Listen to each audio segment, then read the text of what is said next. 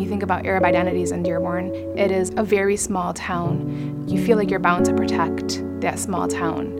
But um, I just have to say that I think it's more important to tell the stories of women within the town because they're constantly silenced.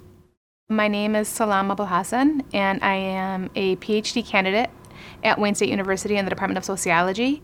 My name is Rasha Ahmad Al Muleki. I am uh, 27 years old. My name is Layla Labid. I work for Access as the sexual assault prevention coordinator. My name is Mary Gagnon. I'm an artist. My name is Shahadatia. I am uh, an attorney here in Dearborn, Michigan, and I'm a part of the Undesirable Elements Project. There are real people here with real stories, and those stories are relatable and they translate across many different ethnicities and cultures. And I think if our stories can tell anything, it's that we are all connected as one, regardless of background. I became an American in 2009, so it was a huge deal for me to be able to vote, you know, maybe be selected to a jury, but I was excited about those things.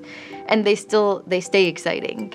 I've been in my life kind of, you know, written off. Uh, just someone sees me in a hijab thinking that they know me, uh, or they know my story, or know what I believe in.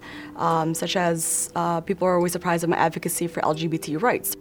I'm a survivor of um, sexual abuse, and I want other girls who look like me and say, you know, she can go out there and tell her story. I can go out there and tell my story. I think that's actually what I want people to know is that this is actually coming from a place of intense power, power I never really knew I had.